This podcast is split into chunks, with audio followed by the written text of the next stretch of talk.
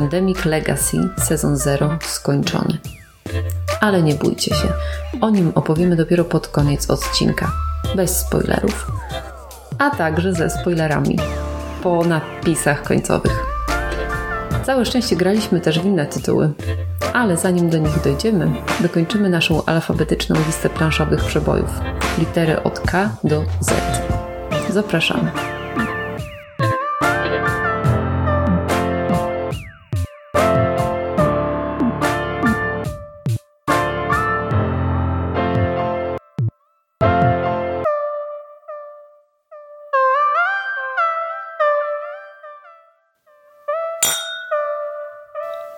Witamy w 13. odcinku podcastu Zacznijmy z początku. Z tej strony Agnieszka i Marcin.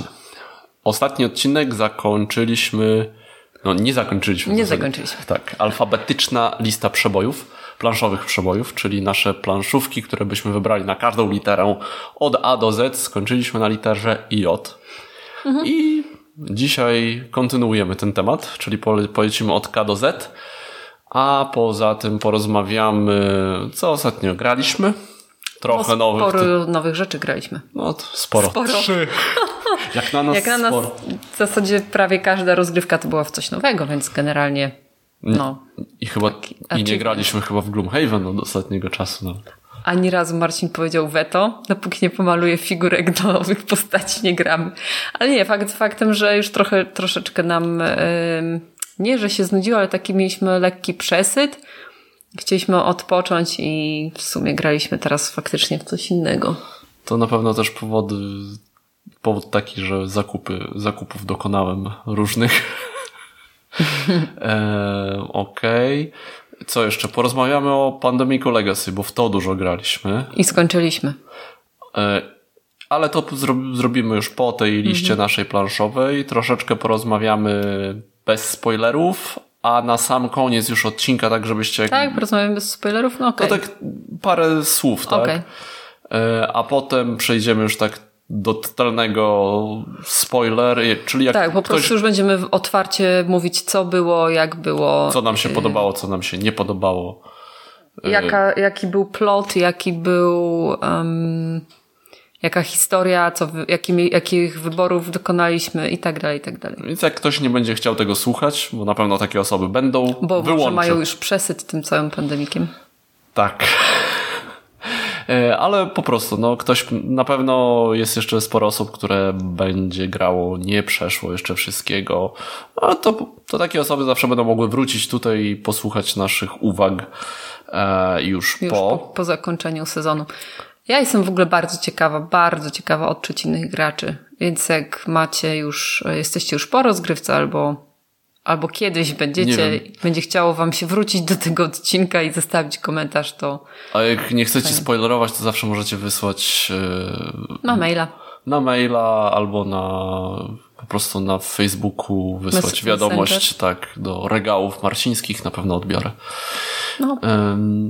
Spoilerowo trochę też bym o WandaVision porozmawiał, ale to chwilkę, tylko dosłownie takich parę słów. To też będzie na końcu.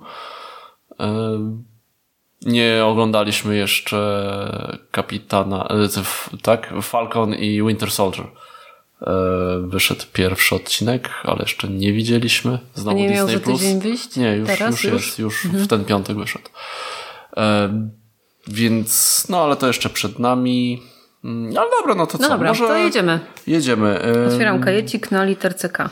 Tak, ja otwieram swoje bazgrołki. Na K. K było proste.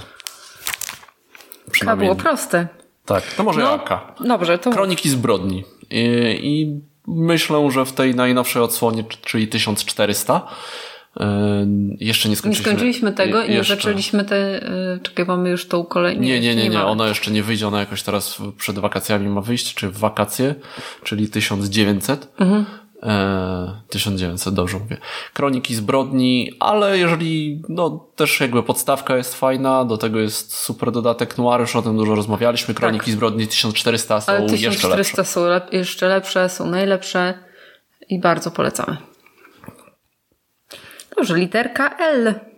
L jak Lords of Waterdeep. Czyli Moja ulubiona gra Worker Placement. No, nie mam bardziej w życiu. Nie Kailus? Nie mam bardziej ulubionej gry Worker Placement. Kocham tą grę po prostu, uwielbiam. Zawsze chętnie do niej siadam. Jest, chociaż generalnie całego tego świata, nie wiem skąd, z jakiego to świata w ogóle jest. Co to za świat jest? Chciałem powiedzieć, że to jest Dungeons and Dragons, ale to chyba nie jest Dungeons and Dragons. Ojej, ale po prostu rozniosą nas. Nie, to jest na Dungeons. I don't know, I don't care. Tak, dobrze. Jest po prostu nieważne. Ja mam z tego masę fanów, jak gram w tą grę i nawet mamy dodatek jakiś, który też całkiem fajnie z tymi czachami działa.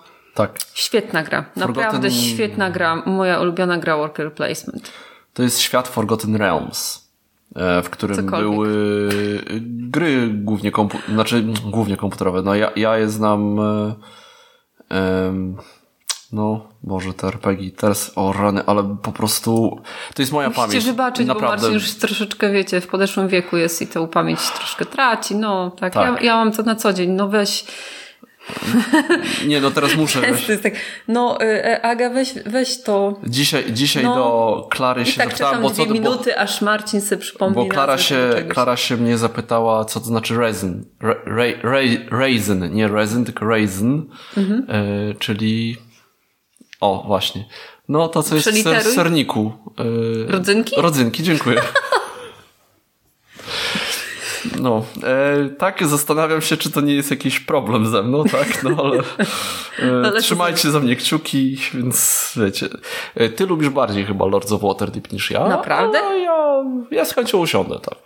Tamten temat jest taki bardzo lekki, ale temat jest tam, ja nawet nie wiem, które kosteczki są którymi mnichami, czy pomarańczowe, tam jakieś, to czy mnisi, coś tam. Bieli to klerycy. Serio, są takie miple, które można kupić do tego. Nie interesuje mnie to kompletnie, natomiast jest co zwracam uwagę, to są questy. Faktycznie jak questy. No i postacie, to jest które, bardzo prosto też taka jak ktoś gra. Patroni, czy tam nie wiem, jak oni się lordowie, tak? Wybieramy lorda na początku. Lords of Waterdeep. Tak, i to, co sobie patrzę, tak? Tam wiadomo, sobie coś poczytam. Planescape Torment? To nie jest Forgotten Realms? Nie wiem, o czym do mnie rozmawiasz. Dobrze, okej. Możecie się powyzłośliwiać na mnie w komentarzach, dziękuję. Ja jeszcze zapisałem na L legendy Blue Moon. No, legendy Blue Moon. Bo to Blue Moon Legends, chyba po polsku były legendy Blue Moon. A Blue Moon nie mieliśmy? Nie, właśnie nie. Chyba wspominaliśmy, bo ja mam zapisane.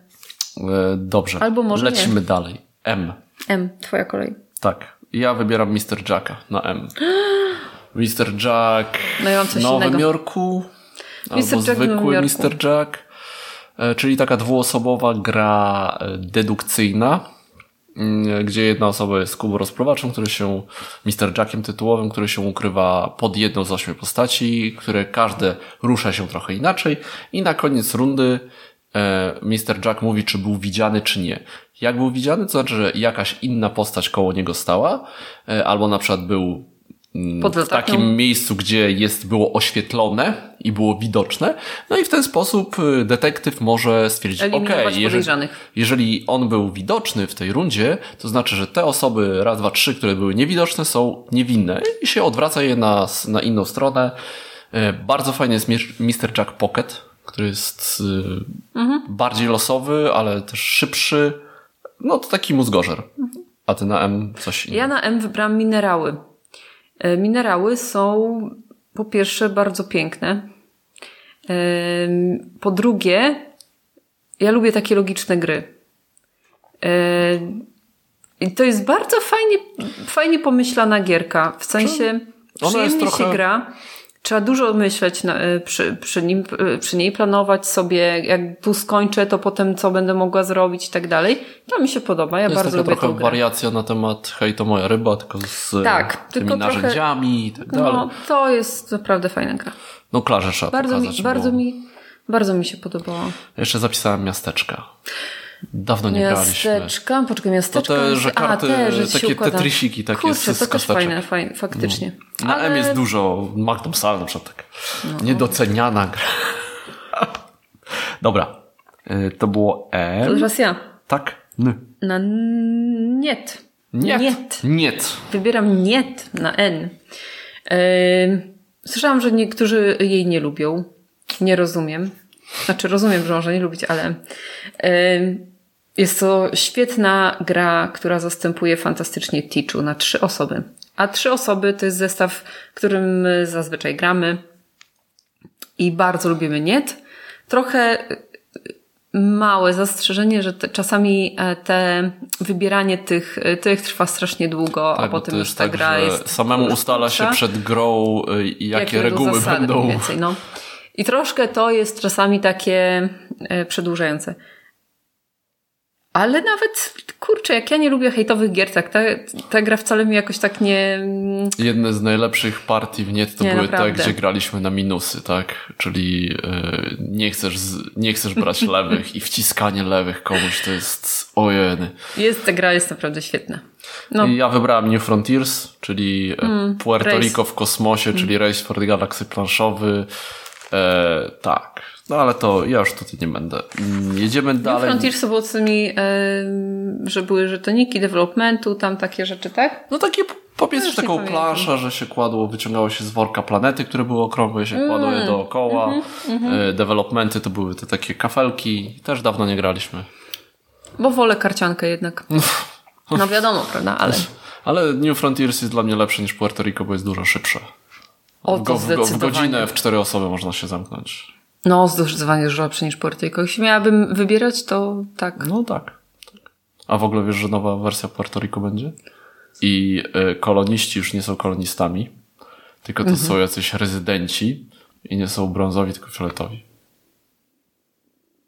Ale czarny rynek chyba dalej został. No, nie. No black market zawsze jest black market, nie? No tak, ale znaczy, tam... nie, że czarny... No tak, ale tam handlujesz rynek ludźmi, niewolników, tak, tylko... No właśnie.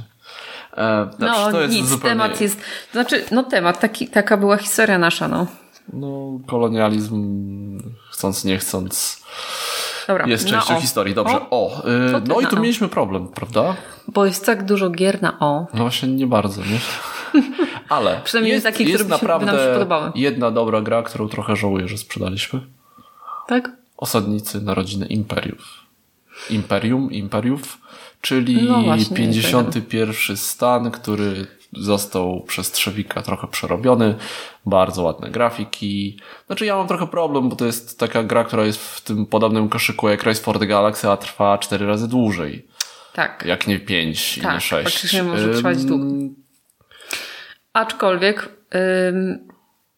mieliśmy 2 51 stany. Nie, mieliśmy jeden pierwszy. Nie mieliśmy tego Master Seta. Mieliśmy 51. Poczekaj, stan. Ale był... Mieliśmy, jakąś grałam w wersję jakąś bardzo podstawową i jakąś wersję taką bardziej jeszcze... Może mieliśmy jakiś dodatek, już nie pamiętam. Coś. 51 stan mi nie leży klimatem.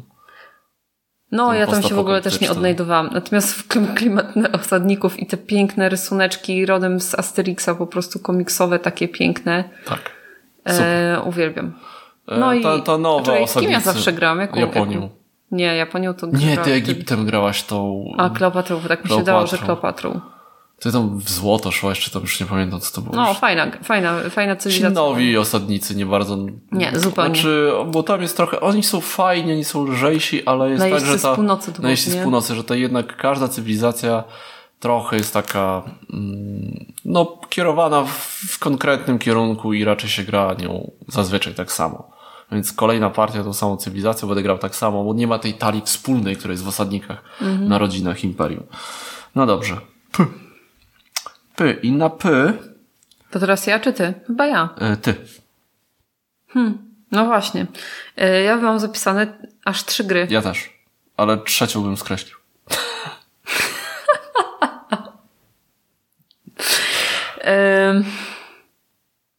No to wybieraj. Ja powiem o drugiej. Dobra.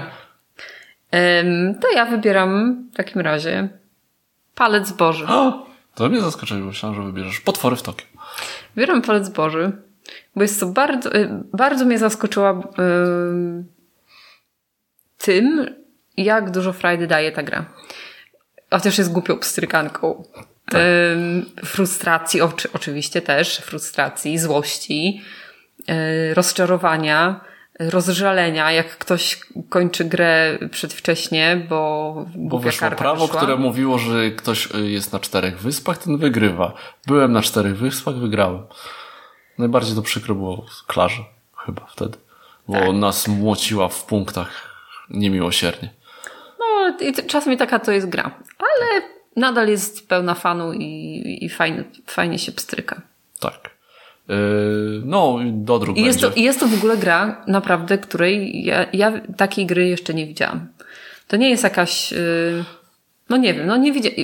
Nie mam też jakiegoś wielkiego rozeznania w grach, ale tak, to jest coś nowego, coś innego, coś zdecydowanie wartego zobaczenia.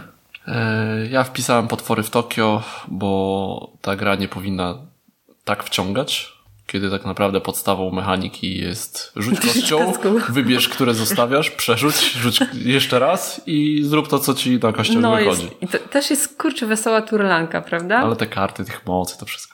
A teraz, to nie wiem, czy wiesz, ale Potwory Tokio będą wydawane przez Portal. Nie wiedziałam. Bo one były przez Egmont. Czyli I teraz, nie wiem, wróciły jakoś jakimś... Znaczy wróciły, przeszły do Portalu. W ogóle to, nie wiem, to taka jest fajna historyjka, którą Trzewik opowiada, bo mu kiedyś pokazali tą grę przed tym i miał pierwszeństwo wyboru. Pamiętam. I powiedział, co wy, durna turlanka... Co wy mi tutaj chcecie wcisnąć, tak? No, ale no to już do niego przyszło. Dobrze, to było P. To było P. R. No proszę cię. No. Jak pięknie trafiłeś. Przepraszam za to skrzypienie, to mój notatnik skrzypi na zgrzewach. Race for the Galaxy albo Rez Arcana. W zależności od dnia. Ostatnio gram w Rez Arcana na Board Game Arena. Dzisiaj 4 raz wygrałem. 4 z 5. No. Kurczę, może będę miała w końcu jakiegoś kompetitora, jak to się mówi po polsku, przeciwnika. No. W Rez Arcana, bo ja zawsze was mucę. No cóż, nic nie poradzę. Zapadła niezręczna cisza. Mam ochotę teraz pójść po tą plażówkę, ale faktycznie jakoś chyba nie wygrywałem za często. Na pewno częściej niż Paweł, ale ja zmasterowałam tą grę. Chociaż nie wiem, czy ją zmasterowałam, po prostu czujesz. Lubię ją, czuję i dobrze mi leży. No i drugi dodatek zapowiedziano. Ale już się zaczynam czuć trochę mniej pewnie jak Marcin tam i turniejowo i coś tam nie gra. W turnieju to mnie tak rozwalili, że... Ale dobra, wiesz, zawsze jakiś... i Race for the Galaxy. Dużo masz teraz tych...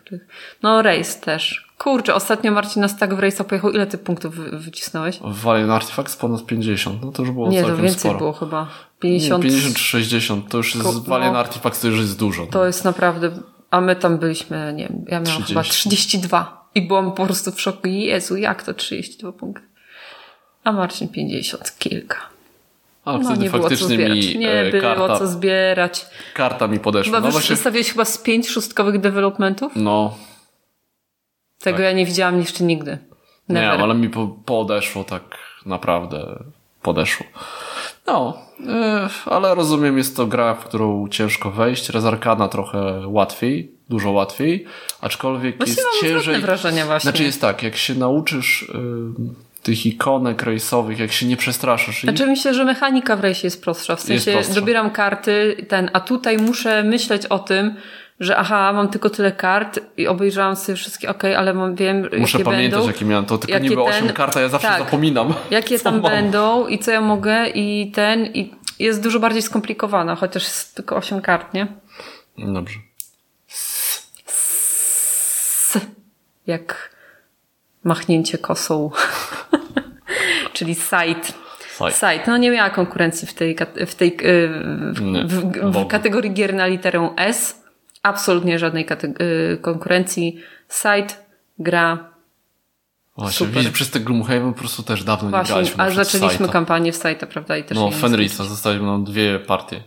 Trzeba pociągnąć może w następną razą. No właśnie, prawda? To jest dobry pomysł. To jest dobry pomysł. Tak. To jest dobry pomysł. Dobrze. To już bardzo proste. To ja na ty polecę tym samym autorem. Tapestry. Naprawdę polecasz Tapestry? Tak, naprawdę polecam Tapestry. Ja wiem, że ty jakoś... Nie, to jest dla mnie fajna gra, ja ją w nią mogę zagrać, ale... Moim zdaniem jest to gra niedoceniana właśnie dlatego, że wydaje się taka bardzo prostacka, że się przesuwam... Tapestry wydaje się prostacka? Tak, bo się przesuwam, robię jedną akcję, przesuń się na jednym torze. Nie? I tam w zasadzie się, jak, ja jej nie uważam. Znaczy nie prostacka, ale jest taka, że się wydaje, że jest mniej decyzji, bo w zasadzie jest takie, wiesz, że gra cię pcha. Mniej decyzji niż gdzie? No nie wiem, po prostu, tak? Ale może to jest znowu to, że tak jak Sajt był reklamowany, że taka gra prawie 4X, gdzie tam... Ale come on, tam nie musisz... Masz mnóstwo decyzji, bo musisz decydować, w którym kierunku idziesz, na jakim traku się chcesz rozwijać. Więcej niż dwóch jest bardzo ciężko tak iść mocno. Znaczy, I tak dojdziesz pewnie, maksymalnie dojdziesz do dwóch pewnie do końca. Na pewno... Ale nie można zaniedbywać. Na pewno nie pomogło to, że było reklamowane jako... gra cywilizacyjna, bo to nie jest gra cywilizacyjna, chociaż jest z tematem cywilizacyjnym. O grze cywilizacyjnej to my dzisiaj porozmawiamy trochę. Prawdziwej cywilizacyjnej. Ale no i to wykonanie, te budynki są przesadzone, bo one jednak chyba bym wolał, żeby były ładne żetoniki z ładnymi grafikami. Bo nie zawsze wiadomo, czy to się mieści na tych polach, czy to jednak jest troszeczkę mniej, czy ja rozumiem, ono zajmuje 3 kwadraciki, czy może tylko 2? Bo nie zawsze to widać, kurczę. Tak, te podstawki są nierówne, no ale Jamie zaczął od tych budynków, bo zobaczył je gdzieś wyrzeźbione, tej artystki czy artysty, który to zrobił i stwierdził, że on chce zrobić grę właśnie z takimi budynkami. No i zrobił. I szkoda, że nie są to żeton. No. Ty masz Marcin coś innego. Raz namawia. No tak. Ja już zamówiłem. No właśnie. Bo o tym porozmawiamy w następnym odcinku. No Pendulum akurat nie jest z Tegmajera, ale... Red Rising. No ja i mój entuzjazm do jego gier jest tak Side, potem Tapestry, potem musimy dalej w coś grać jeszcze. No Vidical. Fajne. Dobra, uwaga. No dobra. Ciepło mi się zrobiło od tego. A ty na T masz coś innego, prawda? No, ja mam moją ulubioną grę imprezową na literę T, czyli Tajniaków. No, tak. Ale wolę jednym słowem. Ale Tajniacy na mniej, aczkolwiek teraz na mniej osób, no mamy... rozmawialiśmy. No to co z Rebela wygraliśmy. O Boże. No właśnie, o Boże. No. Nie o mój zboże. Podaj namiar. Podaj namiar. Nie podaj dalej. Podaj namiar. Bardzo dobrze działa na świetna. Na mnie osoby. Na 2 osoby? Super. Tak, na 2 osoby, na 3 Super. Osoby. Coś podobnego do tajniaków, a faktycznie, ale... Tak, ale, ja mam takie skojarzenia jak z tajniakami trochę, nie? A tu mieliśmy kupę śmiechu przy tej grze. Tak. No. Dobrze. Literka U. Moja literka. U. Ubongo. Nie ma za dużo chyba. Nie, Ubongo jest bardzo dużo. Ale nie ma za dużo U. Jest Ubongo, Ubongo Extreme, Ubongo 3D, Ubongo Trigon. Jaka jest twoja ulubiona wersja Ubongo? Mi się chyba najbardziej podobała ta heksagonalna. Nie, wiem która. Ubongo Duel. Bo ona była bardzo trudna. Znaczy bardzo trudna. Ona była trudniejsza niż zwykłe Ubongo. I była na 2 osoby. I ta punktacja była taka bardzo prosta. Mamy już, mamy chyba duel. Mamy duel i mamy zwykłe Ubongo. I lubiłem te Ubongo 3D takie, ale to jest, ale ono było fajne. Ono się kiedyś inaczej nazywało, już nie pamiętam. Weź mnie zabij, kompletnie nie pamiętam Ubongo 3D. Się musiało zawsze być 2 poziomy i też był jakby taki kształt i te klocki się układało w jakiś tam sposób. Może. Nawet to była jedna z moich pierwszych wideo recenzji. Tak. Wow. Tak. Wow. Też po angielsku nawet było zrobione. Kurde, to już naprawdę strasznie stare. Jak dawno temu? 15 lat? Nie, przesadziłam. Nie, ale z 10 lat temu ona była. Bo w 2008-2009 zacząłem nagrywać, więc to już będzie nawet dłużej, nie? No dobra, lecimy. Ja jeszcze wpisałem sobie na U Unlocka, bo to jest bardzo fajna, też inicjatywa jakoś niedoceniana. Szkoda, że Rebel zarzucił po pierwszej części, bo kolejne części są ciekawsze, moim zdaniem, niż ta pierwsza. Poczekaj, Unlock? To te takie 3 były zapakowane. To były takie w pudełkach, takie i z tym... Że się dodawało karty do siebie i wychodziła jakaś inna karta. No, to było fajnie, szczególnie ten z tym na Antarktydzie, czy gieś tam tak. Scenariusz był bardzo fajny. My tam zagraliśmy chyba w sumie 3 unlocki jakoś tak, ale teraz są nowsze i tam w ogóle podobno bardzo mocno jakby rozwinęli, co aplikacja robi i tak dalej, że to nie już jest takie, nie jest do końca takie oczywiste, że to są tylko dodaj jedną liczbę do drugiej i wyjdzie ci trzecia, tak? No, więc... No, my lubimy takie escape roomowe, tak. zagadkowe, co zresztą widać po... i Kroniki Zbrodni i tam. Dobrze. No, tak, okej, też mam 3. Ale ja polecę mimo wszystko wsiąść do pociągu. Bo to jest taka gra, którą klasyk, naprawdę warto mieć na półce. Tak.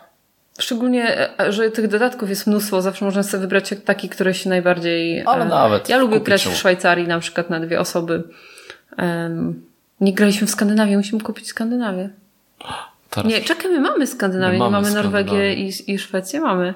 Widzisz, Szwajcarię mamy. Szwajcarię mamy, ale Skandynawię też kupowaliśmy mapę. Ale teraz nie wiem, czy ona nie jest jakoś zbandlowana z czymś innym, wiesz? The Nordic Countries. Ale kurka, mi się wydaje, że...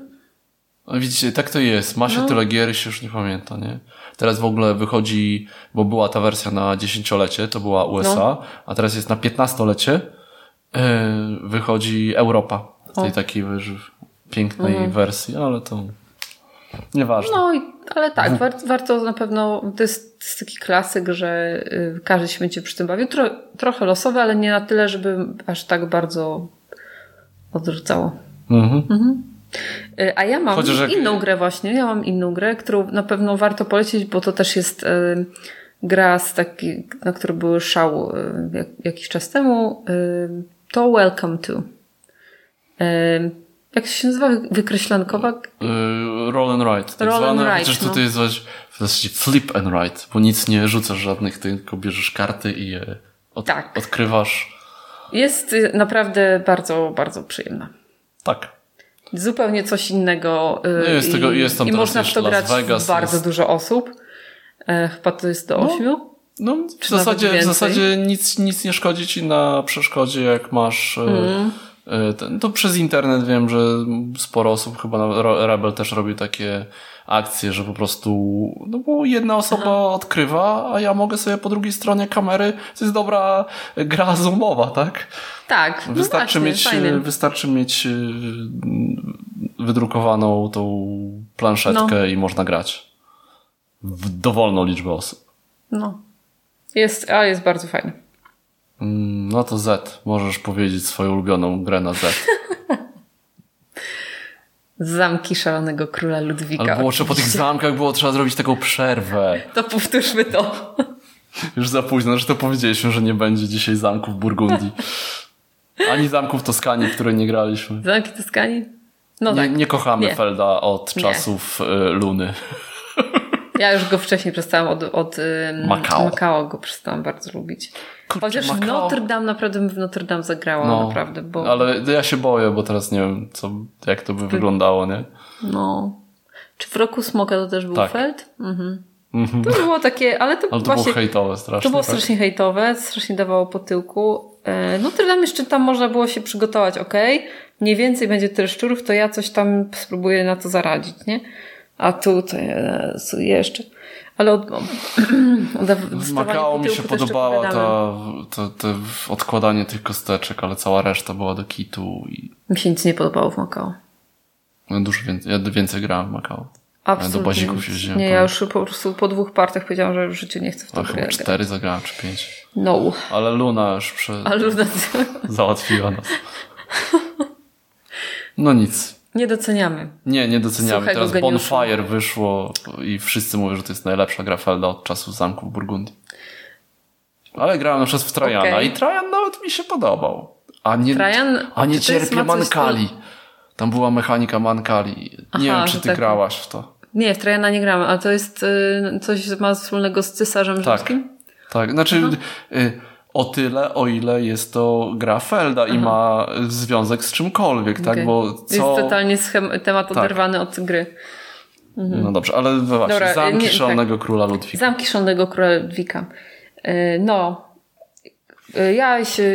Ja uwielbiam architekturę, lubię starą architekturę.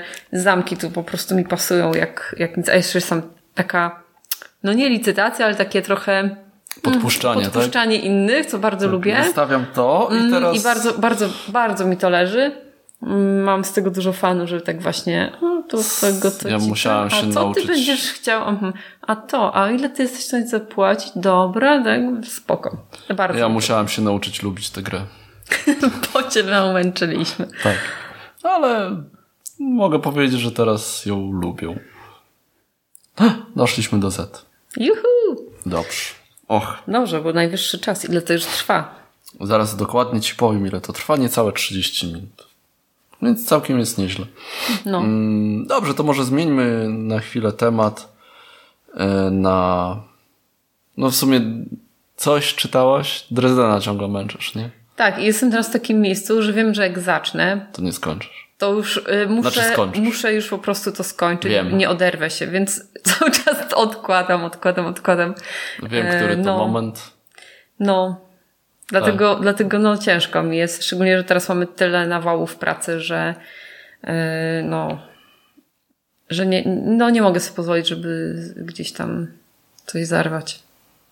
A ja tak miałem, że jak ja akurat słuchałem audiobooka, to było tak, że ja wstawałem rano, brałem słuchawki, robiłem śniadanie w słuchawkach, jadłem śniadanie w słuchawkach. No i potem szedłem do pracy, okej, jakiś lunchik, słuchawki, tak? I no.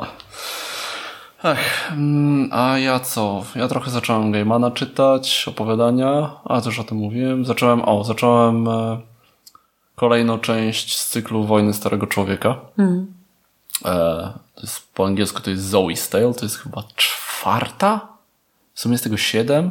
Ja już mówiłem o Wojnie Starego Człowieka, polecam jakby pierwszą część, ona jest zamknięta. Dopiero kolejne części jakby się ze sobą łączą. W ogóle ta 4. część to jest 3. opowiedziana z perspektywy innej osoby, a ponieważ ja tamtą słuchałem bardzo dawno temu, więc niewiele pamiętam, więc teraz słucham i a faktycznie coś takiego było. No. Jest spoko. I w zasadzie tyle. No. Naprawdę nic więcej. Zacząłem czytać komiks Paper Girls. To jest tego samego scenarzysty co Saga. Jest bardzo dziwne. To jest, przeczytałem... Ale to jest jeszcze dziwniejsze. To jest o dziewczętach, które roznoszą gazety i nagle kosmici, podróże w czasie, inne wymiary, w ogóle what the hell? Czy skończyłem pierwszy i tak... Co ja przeczytałem? No dobra, biorę drugi. Okej. No coś tam się zaczyna wyjaśniać. Co tu się dzieje w ogóle? Co ja przeczytałem? Tak? I teraz jest tego 5 czy 6 części. Takie... Zobaczymy. Ciekawe. I z mega nerdowych rzeczy. No? Scott Pilgrim. Czy ja już mówiłem o Scottie Pilgrimie? Nie mówiłeś o Scottie Pilgrimie. Ja w sumie może wyjdę. Ja myślę, że w następnym sobie miesiącu sobie kupię cały komiks. To jest Scott Pilgrim vs. The World. To jest komiks o takim zwyczajnym kolesiu, który gra w zespole i się zakochuje w dziewczynie. No i nagle się okazuje, żeby zdobyć jej serce, musi pokonać 8 eksów. Jest na Netflixie film. Najlepiej, jeżeli to jest bardzo nerdowy film, taki, wiecie, o grach wideo trochę, ale z bardzo fajnym przesłaniem. Takim naprawdę... Musisz mi wyjaśnić, bo ja widziałam tą końcówkę i ja w ogóle... Naprawdę, to jest taki, wiecie, to nie jest bardzo głęboki, ale jest takie trochę chwytające za serce, powiem, taki... Nie spodziewałbym się po takim nerdowym filmie, że będzie taki fajny, ale jest tak odjechany. Jest jeszcze gra komputerowa, teraz zresztą wróciła na Switcha i inne konsole. Jest właśnie komiks, jest film. Jest bardzo odjechany, że ja po 15 minutach popatrzyłam na Marcinę. A ja powiedziałam, daj mi chipsy, nie? Co ty oglądasz? Tak, ale to trzeba właśnie, możecie odpalić sobie tam pierwsze tam 20 minut i to będziecie, jeżeli was wciągnie, to wciągnie, o tak. Ja myślę sobie kurczę, obejrzałbym sobie jeszcze raz. No dobrze, o WandaVision to już pogadamy potem. Tak, bo obejrzeliśmy do końca. Ostatni odcinek od ostatniego razu? Tak, ostatni odcinek, tak. Mhm. Ale to już może... Znaczy bardzo, moim zdaniem, ciekawy kierunek, w którym ten MCU teraz skręca. No, jestem bardzo ciekawa tego... Znaczy, powiem tak... Nie za dużo się spodziewałam po tym serialu. W sensie... Ja myślałam, że to będzie taki wypełniacz, nie? Tak. Natomiast on jest taki, jakby go tak zebrać do kupy, to on jest tak jakby normalny film. Taki prawowity film. No. Tak, taka część, która ma naprawdę swoje miejsce, jakieś tam... Kurczę, no naprawdę. Tak fabularnie to on w ogóle podobno będzie się łączył mocno z Doktorem Strange'em i coś tam o w multiverse, tak?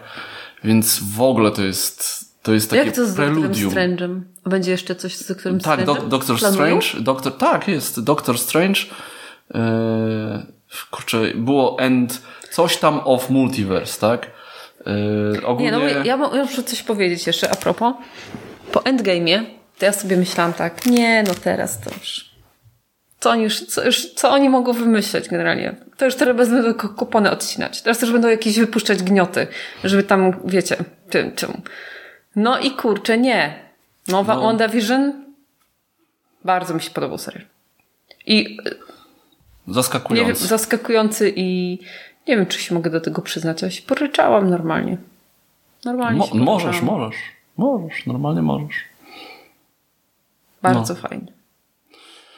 Końcówka jakby jest już taka w bardziej takim... Im dalej w serial, tym bardziej to jest takie marvelowe, tak? Czyli jest więcej Big Bang i w ogóle... Jest naprawdę... Łupu-cu. Nie, no naprawdę zaskakująco pozytywne. Bardzo mi się podoba. No właśnie zobaczymy jak... Teraz ja się w zasadzie nie spodziewam za dużo po Falconie i Winter Soldier. Tak myślę, to pewnie będzie takie, wiecie...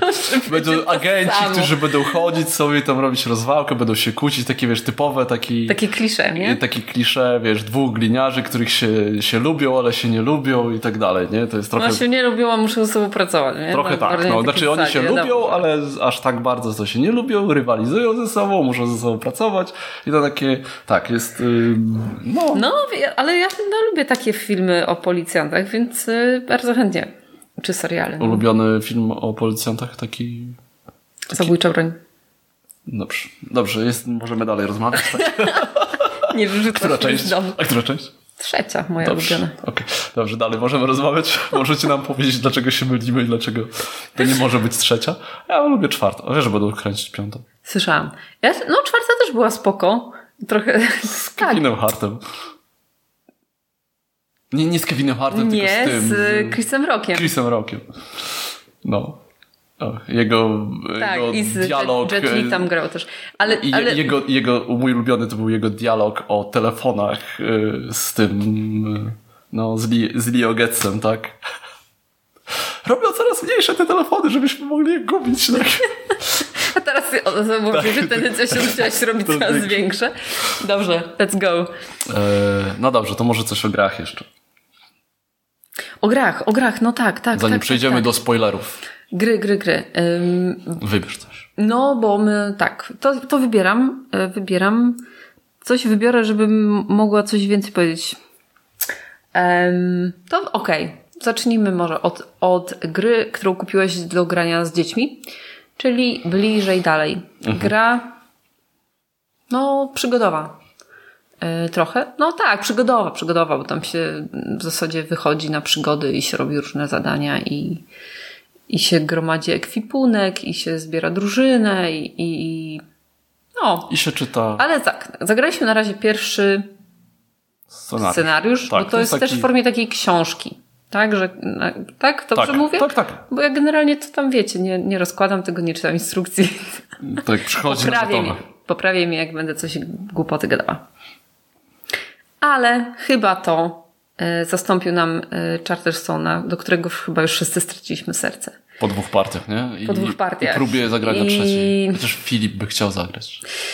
Filip by chciał zagrać, bo on wygrał 2 razy. No, on tam nie wygrał chyba za pierwszym razem. Nie, pierwszy wygrał, a za drugim razem nie wygrał. Nie, pierwszy teraz wygrałeś. Teraz przegrał, ale przegrany dostał bonus najlepszy. Pamiętasz? Coś tam było. No. Nie, dla mnie ta gra jest totalnie Charterson, mówię, nie? Że nie. Jeszcze bym przyszedł. Ale bliżej dalej? Chociaż jakby tą partię uznaję za taką zapoznawczą. Kampania zaczyna się od drugiej jakby, tak? Bo, no tak, no wiadomo, że to taki rozruchowy scenariusz ale fajna, bardzo fajna, tak faktycznie, żeby się zapoznać z tym, co jak działa, jak robimy, co robimy. Trochę długa na 4 osoby. O, to był najgorszy problem, bo myśmy grali chyba ze 2 godziny. Tak, znaczy to też nam przedłużyło jakby tłumaczenie zasad. To było takie pół godziny tłumaczenie zasad plus 2 godziny. Ale co ciekawe, dzieci nie były, znaczy Filip to może trochę nie mógł usiedzieć, ale oni non-stop byli skupieni na grze, tak. I grali i cały czas myśleli o grze i nie chcieli przerwać, bo próbowaliśmy, słuchajcie, dobrze, to skończmy może, bo już jest długo. Nie, gramy. Także to było zaskakujące, ale faktycznie długo. I ta gra może mieć taki efekt też, taki sudden death, nie? Że nagle jedna osoba robi w swojej turze i ja już nic nie mogę zrobić, koniec. Nie? Oczywiście tam się da, znaczy jest tak, że jest jednak ograniczone, ale ja w 2 tury chyba wystawiłem 5 czy 6 namiotów i skończyłem, tak? Chodzi o to właśnie, gra, jednym z warunków końca gry jest wystawienie wszystkich namiotów swoich, więc... No. Ja zostałem taki trochę tam zhypowany przez Dice Tower i ogólnie właśnie takie recenzje, że jest to bardzo fajna gra, taka fabularyzowana, bo idziemy gdzieś i w pewnych miejscach odczytujemy jakieś fragmenty i potem mamy decyzję. Trochę mi to przeszkadza, że trochę w tych decyzjach widzimy, ponieważ tam jest jakaś decyzja do podjęcia i musimy zdać test. I ten test nam mówi... jaką jakby wartość będziemy musieli osiągnąć ze swoich umiejętności plus rzutkością. I trochę tak jest, że ta wyższa wartość to raczej będzie coś nam da fajniejszego, lepszego, tak? Mhm. Ale no cóż, możemy spróbować, żeby czasami myślałem, żeby spróbować, żeby nie czytać tych, tak? Czyli zrób test czyli jak na przykład tam, nie wiem, spotykasz jakiegoś kolesia, którego napadli, no to możesz mu zabrać jeszcze wszystko albo mu pomóc. Ja bym wolała, żeby było tak jak w Sajcie. Nie? Są 3 rzeczy do wyboru i każda z nich jest zarąbista. Tylko ma swoje konsekwencje, tak? Ale nie ma gorszych... Znaczy tutaj też nie ma gorszych w zasadzie, tak? Tak, ale czujesz się sfrakany, że ojej, to mi nie wypadło mi mniej, nie? I już nie zrobię tego wyższego. Trzeba też się nauczyć właśnie iść z tym wigorem, mieć ten wigor, żeby to wykonywać, żeby można było dodawać sobie do tych rzutów. Tak. No. Ale bardzo fajna, na razie bardzo fajna, dobrze się zapowiada i liczymy na to, że zagościł nas dłużej. Tak, w ten weekend się nie udało, może następny do święta to może się też pogra. Mhm. Tak, ja jestem tak, może zagramy po prostu w 3 osoby, ja będę czytał, wy będziecie grać albo jakoś tak. No tak, myśleliśmy o tym, żeby zagrać na 3 osoby, bo w 4 jednak jest długo. Aczkolwiek można się zmieniać, zawsze jedno z nas może grać, a drugie nie.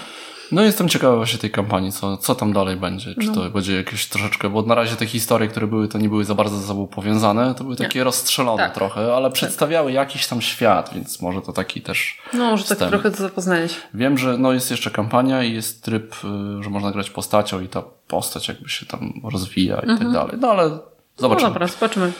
Dobrze, to ja powiem o dodatku do gry cywilizacyjnej. Civilization New Dawn to gra Fantasy Flight Games, którą wydało w Polsce Galacta, która trochę niestety ucierpiała, bo system walki w tej grze jest bardzo archaiczny. Na takiej zasadzie idę, rzucam kością, mogę coś tam dodać, a ty się bronisz, też rzucasz kością i dodajesz modyfikator terenu, na którym stoisz. To w zasadzie tak wygląda walka, tak? A ja mam tam w zależności od tego, w którym momencie odpalam walkę. Jest taki tor kart, które się przesuwają. Im dalej na prawo jest, tym lepsze rzeczy mogę zrobić. Mogę budować miasta w lepszych miejscach i tak dalej. I wyszedł dodatek Terra Incognita. Ja wiedziałem, że on tam trochę wprowadza. Przede wszystkim myślałem, że to będzie taki typowy dodatek Fantasy Flight, czyli wrzucamy więcej tego samego. Więcej stylizacji, więcej celów, więcej kafelków różnych, jakieś miasta może, państwa miasta tak. Inne. I to oczywiście jest. No jest. Bo są nowe cywilizacje. Teraz cywilizacji jest chyba ze 20. Jest do wyboru, do koloru. Są nowe państwa miasta. Są nowe kafelki, jakby mapy. Mhm. No i cele też są nowe. I cele są nowe. I w instrukcji są dwie strony o tym, jak przygotować grę do grania z dodatkiem. Co wyrzucić, co dodać, jak ustawić. Dwie strony. Mam cały woreczek po prostu kart, które są odłożone na bok, którymi nie gramy, bo mnóstwo rzeczy zostało zmienionych. Ten dodatek przeorał całą grę. Jest to kompletnie nowa gra. Dla mnie to... No. Mechanika ta podstawowa jest ta sama. Nie, wiadomo, jest ta sama, ale feeling z gry, jest też, ale jest tam tak dużo pozmienianego, że faktycznie rzadko się spotyka takie dodatki, które tak mocno zmieniają całą rozgrywkę. Ja to napisałem, że ja zaryzykowałbym, że jeżeli komuś się nie... Na przykład podobała wam się ta podstawowa mechanika kart, ale wszystko inne, ta walka jest taka abstrakcyjna i taka archaiczna i te cele jakieś takie, bo cele były takie, że były 3 karty celów i w zasadzie one się dzieliły tak, że na dole było trzeba mieć cuda jakiegoś rodzaju, 2, a na górze było coś tam innego. No to jest inaczej trochę. Teraz już tak, dochodzą forty. Poza tym dochodzą nowe elementy na planszy forty, czy jakieś pozostałości po jakichś kosmicznych cywilizacjach. Nie, jakieś miasto takie zafortowane, które się gdzieś tam ma swoją obronność, które możemy zdobyć. To jest jeden dodatkowa karta celu zawsze w grze. W ogóle gramy do 4 celów. Są nowe cele, które dużo zmieniają. Są różne. Mamy nowe karty technologii. Właśnie w ogóle nasza karta technologii jest zmieniona. Mamy w ogóle jeden slot więcej na karty. Bo budujemy teraz dystrykty znane z cywilizacji 6. Tak. Trochę mnie to wkurza podczas tego. A no właśnie, bo to jest bardzo dużo rzeczy. Ja na przykład bardzo dużo gram w 6. I tam wszystkie cywilizacje, wszystkich liderów znam po imieniu, którzy tam są. Jesteś z nimi na ty. Dystrykty też, wiadomo, że to też jest wcale żadna nowość. I to wszystko jest w tym dodatku. Z tym, że też jest, bo było też to koło, ale one też jest te dystrykty to koło jest zmienione, różne inne rzeczy się tam wykonują. Dodatkowo są chyba 2 akcje, które odpalają dystrykty. Tak. Czyli jak budujesz dystrykt, to on tak naprawdę ci 2 razy, co 3 tury, co 3 tury będziesz mieć jakiś bonus z tego dystryktu. Z każdego. Z każdego dystryktu. Z każdego, wszystkie się odpalają. I to trochę mi przeszkadza, w sensie, że rozprasza moją uwagę do tej gry, bo ja muszę jeszcze myśleć o tym, bo ja sobie mogę zbudować te dystrykty, nie? Ale gra mnie zmusza, żebym planowała to budowanie wtedy, żeby mi te dystrykty przed odpaleniem. Tak, dały największy bonus, czyli przed odpaleniem, więc zamiast robić coś, na przykład zbudować sobie miasto, to nie, ja muszę zbudować dystrykt, bo zaraz się ten dystrykt odpali, żeby mi dał bonus, bo inaczej nie da bonusu, chociaż go nie potrzebuję może, ale już muszę mieć, bo to może właśnie bonus, złe myślenie, tak? Bo jak teraz nie odpali, to on ci się odpali za kolejne 3 tury.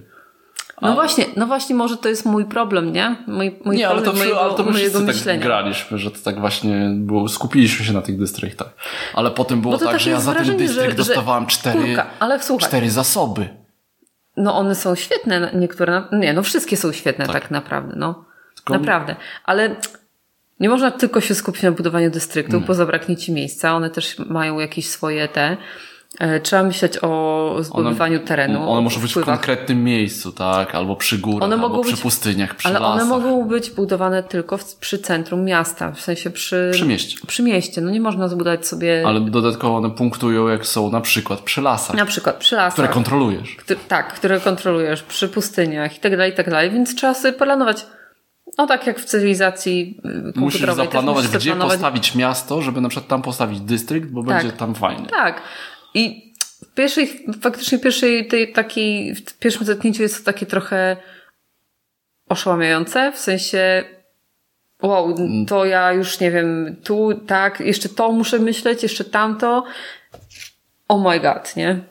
Tak, no co jeszcze? No są nowe cuda i one też teraz jest tak, że ich jest więcej i one spadają, one się przedawniają. To jest bardzo fajne. Nie ma tak, że one leżą i się kiszą, nie?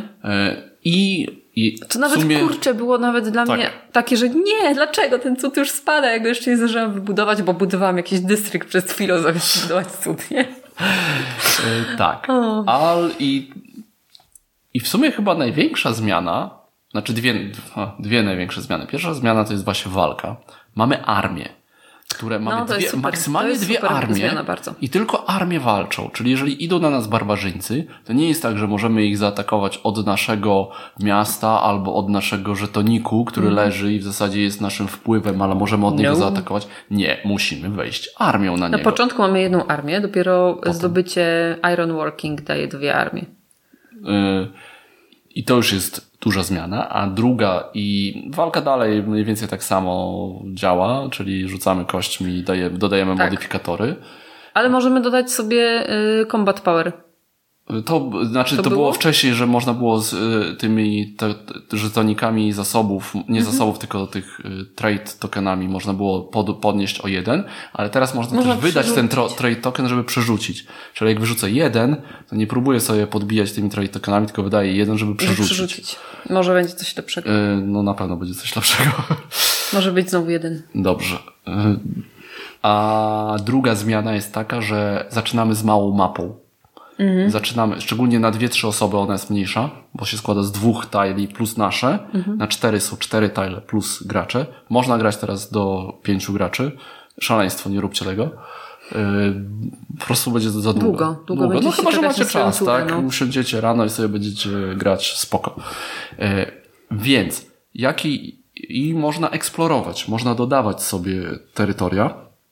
Po prostu się dochodzi do skraju mapy, swojego startowego tajla. I można tam dołożyć za punkt ruchu, co ma taką jeszcze tak wpływa na grę, że na początku jest mało barbarzyńców, bo jest mało tajli. Nie jest tak, że jest cała mapa i tych barbarzyńców jest dużo, oni się poruszają, więc musimy ciągle na nich uważać. Nie, w naszej grze barbarzyńcy byli upierdliwi, ale nie byli problemem. Było trzeba na nich zwracać uwagę. Trzeba było na nich uważać, ale nie byli żadnym problemem. Więc ta walka też nie była taka, że ta losowość tej walki mogła nas bardzo mocno zaboleć. Tak. Można było się łatwiej na to przygotować, nie było trzeba jakoś tam panikować. Można też, jak sobie dokładam ten tile i są tu barbarzyńcy, to mogę go tak ułożyć, żeby oni byli gdzieś dalej. No super. No i też rozłożenie gry przez to trwa dużo krócej, bo nie trzeba tej całej mapy tworzyć. No i co ciekawe, dodatek będzie po polsku. I jeszcze jedna rzecz. Przez to, że ta mapa taka jest, że się ją buduje i eksplorujemy ze swojego tajla, nie wiem, czy to jest kwestia nasza, że my mamy jakieś takie nastawienie, ale nie było ani jednej walki pomiędzy cywilizacjami. Państwa, miasta walczyliśmy, forty trzeba podbijać. Przepraszam, ja byłam najbardziej wojowniczą, jak zwykle. Nie wiem, dlaczego tak wychodzi. Wcale tak, nie wiem, po prostu. Grałam na kulturę. Dlaczego ja jestem taka wojownicza? Nie mam pojęcia. Ja grałam na kulturę, co o dziwo, bo ja zazwyczaj gram na technologię. Chociaż i tak technologię do 4 pociągnąłem.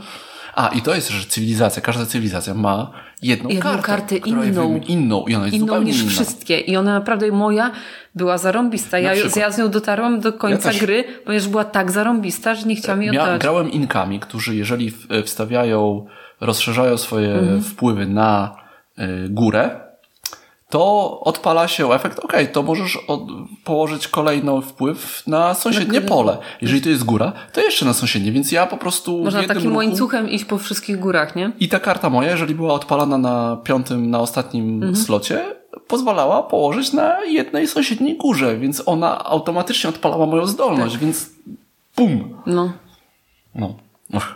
Bardzo fajny. Bardzo fajny. Bardzo fajne cywilizacje nowe. Fajnie, że mają każde swoje te... No i teraz to jest fajne... prawdziwe 4X, bo dochodzi eksploracja. Właśnie. Wcześniej nie było eksploracji. Właśnie, nie było eksploracji. A tu jest eksploracja i faktycznie też taka kulawa trochę ta eksploracja. Ale jest. Odkrywasz kupę terenu od razu, nie? I sobie wybierasz... No, ale jest. Nie jest takie zupełnie losowe, nie? Ale jest, tak? Zgadzam się, że jest i... No, jest fajne. No to jeszcze jedna gra. No jest fajny. Nawet mam ochotę ciągle grać w ten dodatek. No tak, tak. Dobrze. Co jeszcze jedna? Jeszcze jedna rzecz. Gra, którą graliśmy ostatnio. Tak. No właśnie. Kto by się spodziewał, że fantastyczne światy będą tak fantastyczne? Kajmada i Marysia, którzy polecali Siedliśmy mi tą grę. W piątek do tej gry. Zagraliśmy od razu 3 partie pod rząd. I to była północ. Zaczęliśmy o północy. Tak. No, bardzo, bardzo zaskakująco fajny. Gra jest od 2 graczy, żeby nie było. Nie od 3, tak jak jest na pudełku. W pudełku jest wariant na 2 graczy i działa bardzo dobrze. Podobno. My nie wiemy, nie sprawdziliśmy, ale sprawdzimy na pewno. Nie, już jakby on się dużo nie różni od takiej normalnej gry, tak? I polecam ściągnąć Whiskey's Companion App, gdzie jej pomaga w liczeniu punktów, bo to jest tak, że mamy na ręku 7 kart, bierzemy, ciągniemy jedną odrzucamy. Ta odrzucona może być tą kartą, którą następny gracz pociągnie albo ciągnie z deku. Kończy się gra, jak na stole leży 10 kart odrzuconych przez gracz. Czyli było pociągniętych 10 kart z talii. I każda karta jest inna. Karty mogą się łączyć i dając nam więcej punktów, albo możemy tworzyć z nich zestawy, na przykład za wszystkie karty, które mamy pogody, na przykład dostajemy tam 10 punktów. No, ale to są takie różne. Miecz i tarcza z przywódcą daje 80 punktów. Albo jak masz śnieżycę z piorunem, już teraz myślałam, ale burza z błyskawicą. A tak, burze z błyskawicą daje ci... Nie, to daje chyba 40 punktów, czy tam 30. A to była świeca z dzwonnicą i książką? Tak, chyba to 100 punktów. W ogóle Księga zaklęć, świeca i dzwonnica i 100 punktów, nie? Bo wiecie, jakie kombinacje. No super, ale nie? Ale w ogóle inna karta anuluje ci kartę jakąś tam, tak. Ale ta karta, którą anuluje ci tą, którą anulowała, dlatego ta aplikacja się przydaje, żeby to punktowanie nie trwało, podliczanie punktów nie trwało za długo. No ale to jest takie 15 minut i to jest tak z mużdżeniem, nie? Ale tam naprawdę są takie wybory na zasadzie czasami jest tak, nie chcę nic stąd odrzucić, nie? Ale może wymienię tą kartę na jakąś jeszcze lepszą, nie? Więc dobra, no to pociągnę, nie? Albo musisz coś, wziąłeś kartę i musisz coś odrzucić. I nie chcę nic z mojej ręki odrzucać, bo... Gra nie za piękna, generyczna. Okładka jest paskudna. Ale karty są spoko. Ale to nie jest takie, wiesz, takie Rez Arcana bierzesz, widzisz te grafiki i chociaż ten temat jest też taki generyczny, to w Rez Arcana jest takie, wiesz, grafiki są wow. A tutaj są takie, okej. No są okej, no ale... Ale tak, nic ja kupiłem tą grę za 30 zł. Ona kosztuje tyle normalnie? Ona normalnie kosztowała 40 coś, ja ją kupiłem używaną, tak? 35 z przesyłką, tak? Jest do tego jakiś dodatek, nie ma po polsku. Nie wiem, czy tak w ogóle. Ta gra chyba już nie jest jakby dostępna w sklepach, więc trzeba właśnie z drugiej ręki, ale się da dostać jeszcze tak spokojnie. To jest niesamowite, jak czasami takie jakieś w ogóle niepozorne gry się okazują w ogóle jakimś hitem, nie? I dlatego się Red Rising też zainteresowałem, bo ma podobno ma mieć podobną punktację jak właśnie Fantastyczne Światy, czyli każda karta troszeczkę inaczej punktuje, inaczej są różne frakcje, które ze sobą się tam kombią, nie kombią.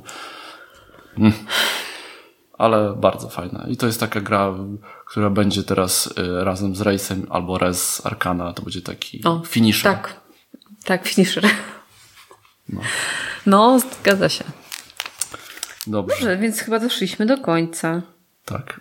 To myślę, że teraz możemy się po prostu pożegnać. Będzie wyjściówka i po wyjściówce przejdziemy do spoilerów, czyli trochę WandaVision i Pandemic. A możemy 2 słowa Pandemic Legacy sezon 0.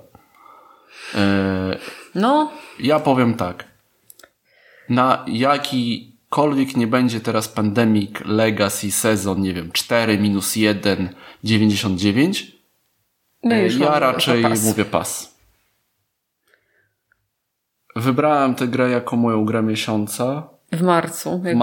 W kwietniu to nie będzie moja gra miesiąca. Ale my wtedy też byliśmy chyba w marcu, czy w kwietniu? Nie, byliśmy, skończyliśmy dokładnie pół roku. Tak? Byliśmy, albo wchodziliśmy do czerwca, albo czerwiec skończyliśmy. Albo skończyliśmy maj. Jakoś tak. I no i jest troszeczkę tak, że mnie zmęczyła ta gra.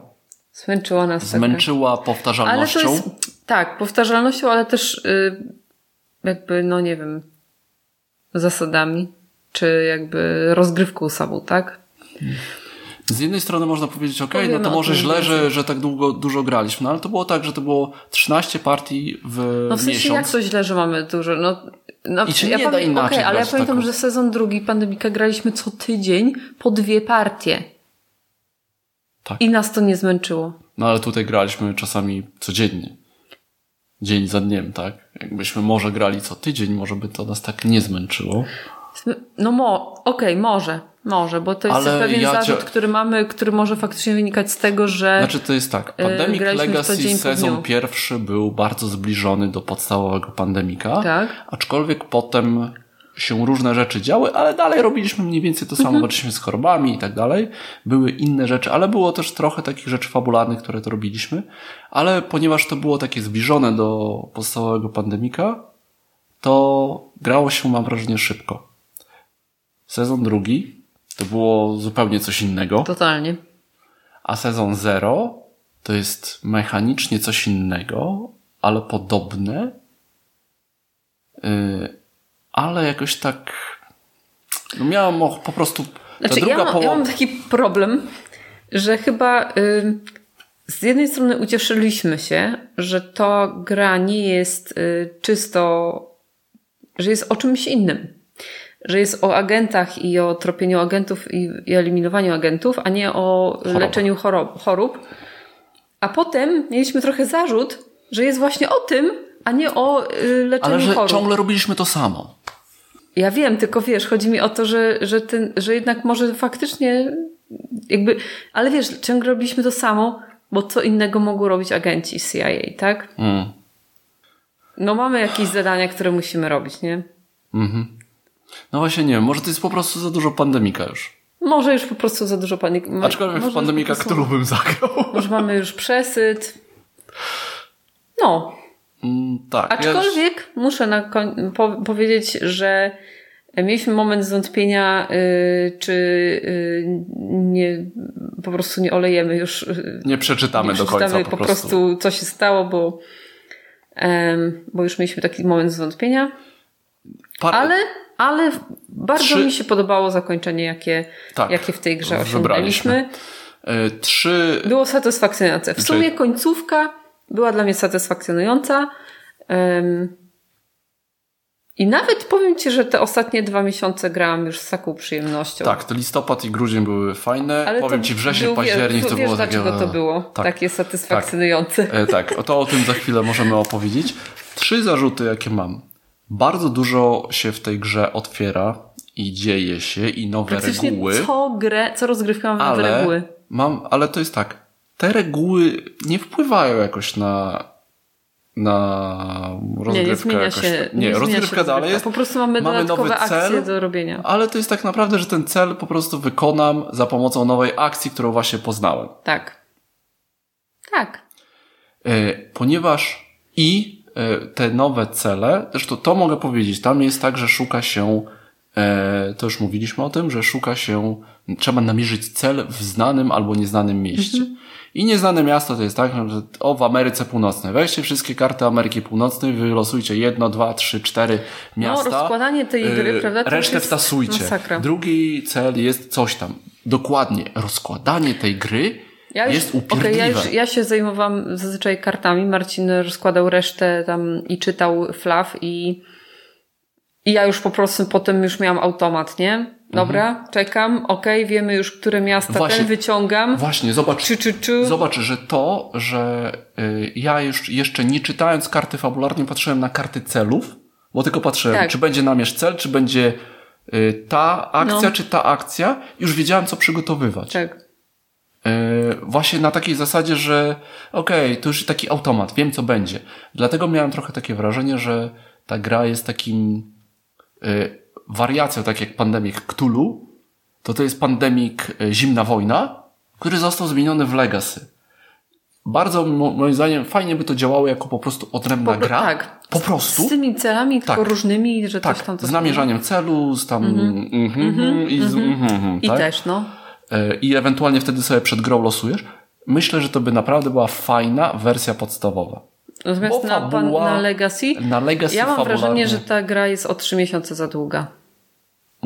Na zasadzie, że można byłoby z niej wyjąć 3 miesiące bez żadnej szkody dla gry i mogłaby się skończyć we wrześniu. Tak, że sierpień, wrzesień, październik.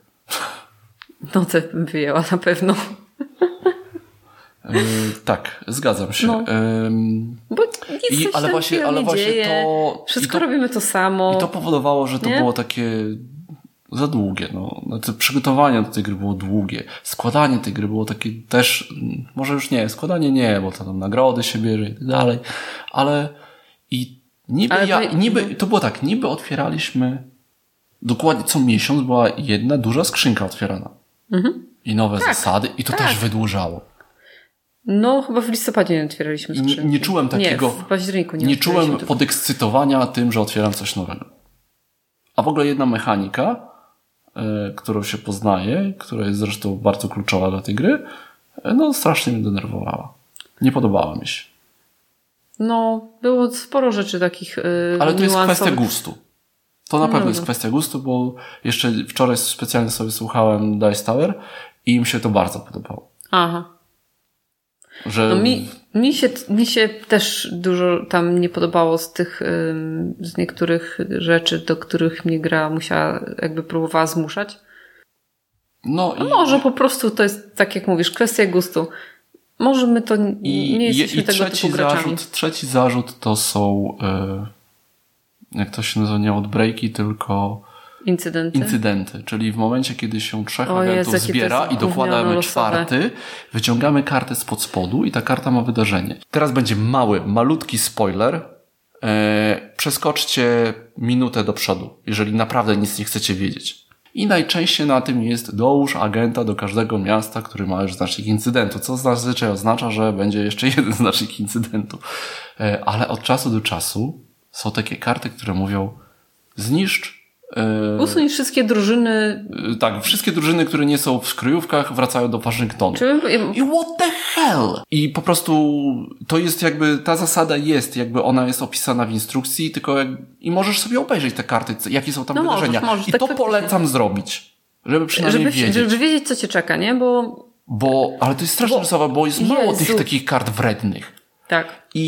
Bo jeśli masz zrobić cel w jakiejś kryjówce, która jest masz tego rodzaju tylko jedną w jednym takim mieście i nagle ci gra mówi, że ona usuń wszystkie kryjówki.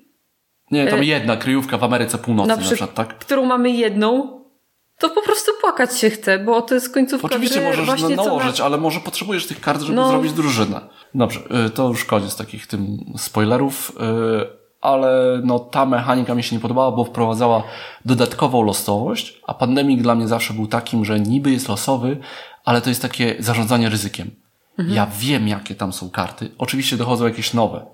Jak wychodzi epidemia, to wychodzi nowa karta i ja nie wiem, gdzie będzie. Ale to zawsze było w pandemii, to było zarządzanie ryzykiem. Czy robię wszystko, żeby wyczyścić tamto miasto, bo może zaraz wyjść ten, nie wiem, Rzym, Tokio, cokolwiek i będzie boom. Tak. Bo ja wiem, że ono tu było. Jeszcze poczekam. Tak. Ale to miasto przed chwilą wyszło. Mamy tu wprawdzie trzech, ale to miasto przed chwilą wyszło, więc... Mało prawdopodobne, że teraz wyjdzie eskalacja, więc możemy dalej go olać. I te incydenty to jest druga taka epidemia jakby, tak? Która, bo epidemię wyciągało się i dochodziły 3 kosteczki choroby w jakimś miejscu dla nas nieznanym. Ale to jeszcze nic nie oznaczało, bo to było nowe miejsce, tak? Więc może teraz źle się przetestuje, może się okazać, losowo, trudno, jest outbreak. A tutaj ta karta wychodzi i to nie jest tak, że my wiemy, że za chwilę ona coś nam zrobi złego. Że widzimy, mamy ten taki foreshadowing. Nie wiemy, co nam zrobi, gdzie i jak i w ogóle.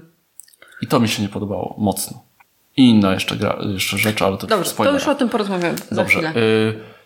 Słuchajcie, dziękujemy. Długo było? No, godzinka z hakiem teraz, więc tam pewnie więcej niż półtorej nie będzie. Bo już dużo powiedzieliśmy o tym pandemiku, więc jeszcze tak myślę, że z 10 minut o tym pogadamy. Wylać swoje po napisach. Frustrację. Po napisach. Tak, przepraszam, ja znowu się rozgadałem. Będzie scena końcowa jak w Marvelach. Tak, scena po napisach, dokładnie. No. Ta. No dobrze, no to... To się pożegnajmy. Do usłyszenia. Do usłyszenia w 14 odcinku. Do usłyszenia w 14 odcinku. Jeszcze nie wiemy, czy się nic już nie schrzeniło w tym 13 pechowym. Mam nadzieję, że nie.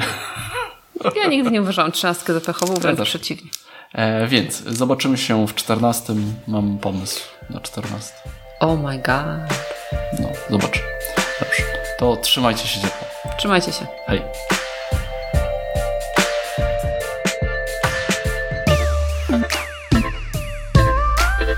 Dziękujemy za wysłuchanie.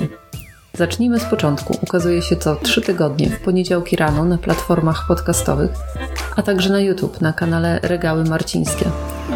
Jeżeli macie jakieś pytania lub komentarze, możecie je zostawić pod filmem lub na Facebooku na profilu Regały Marcińskie. A w kolejnym odcinku będę bardzo uważnie przyglądać się temu, co wpadnie na nasze półki i stół w tym roku. Pora skontrolować, co Marcin ma na swoim radarze i na co planuje w tym roku wydać nasze ciężko zarobione pieniądze. Do usłyszenia.